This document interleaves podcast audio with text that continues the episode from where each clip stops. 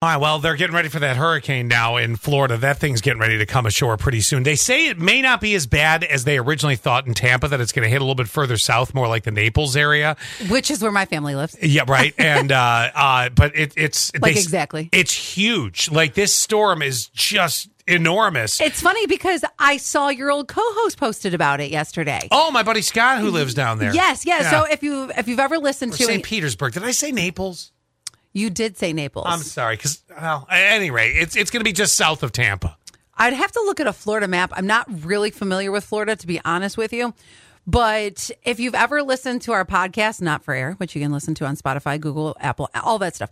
A few weeks ago, we had did a podcast with Scott's old co-host just to like, get some get the hot goss on like what it was like working with Scott back in the day. And he's awesome. So we him and I became you know, social media friends after that. And I saw that he was chugging wine while he was waiting for Hurricane Ian. What, what, what else do you do? You know? totally, totally. He see it seemed like I, w- I don't want to say calm, but when somebody's sitting in their living room chugging wine while a cat three storm comes through, I, I don't know if I'd be chugging wine. He seemed way too calm. Was he always that way? No, he's been through a bunch of hurricanes, so maybe he's That's sitting gotta there be going, it. I- it, it, "Maybe he's just calmed into it." Mm-hmm. You know, I mean, we get panicked when we know there's going to be a severe sto- a snowstorm, not Yes. because there's going to be a severe snowstorm. It's because we have to get up extra early to get in here to report on things. Where if I knew I was going to just sit at home, now mind you, normally our snowstorms don't have 135 mile an hour winds, so we're we're in good shape there. Maybe he's in a safer spot. Well- I, I don't know. Maybe he went somewhere. He also does mornings. So that's the other thing that kind of baffled me because does he go into work? I don't have an answer for that. I really should call him now that you mention You it. really should. Gotta we've been- find out. We've been talking, and I'm sure many of you have family or friends in Florida. We've been talking about Quinn's parents being down there, but you really should contact your own friends, man. Yeah, I probably should. And let By the me get way, to a couple text messages. oh, before you do that, this hurricane is so big. The warnings. How were- big is it? They they are stretching from Florida's west coast all the way up to Charleston, South Carolina. That is two states away. Oh my God. Yeah. Anyway, some of the texts. Yes. 7100. Good everyone. Happy hump day.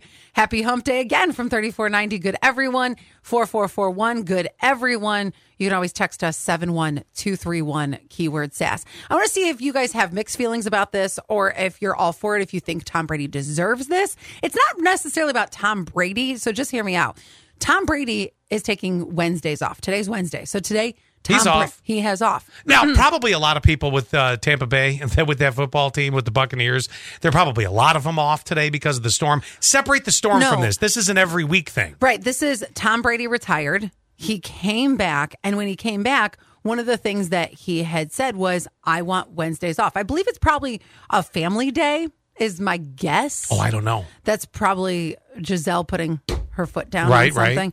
So, as a fellow employee, if your if your coworker took Wednesdays off every single week, how would you feel about it? I, I will tell you right now, I wouldn't be good with it. Unless, in our case, let's say we both said, next time it's time to do a contract renew, assuming they'll keep us. um, and we said, look, been here a long time. The show is going to be best of every Monday. Yep. Well, both of us would be off on Monday. Not that we're looking to do that. I'm just saying in general, th- you know, that then that's a livable situation.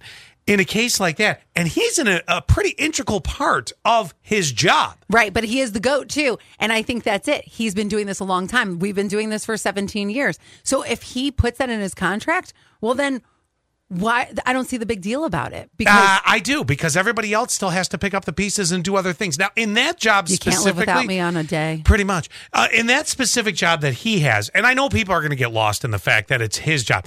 Yes, No, no, think of it like a regular coworker. Right, that's what you have to think about because in his job, there's other areas that can be worked on. In most jobs, you're all collectively working towards one Hmm. general goal. Sure, but we all know how it goes. Certain people do more than others. They get better privileges. 71231 keyword sass. Would you be a little perturbed, a little peeved if Oh, somebody it would, buy, it would eat at me. There's no doubt. every week you see there's that empty desk? Yeah, not here. Tracy's not here on Wednesdays.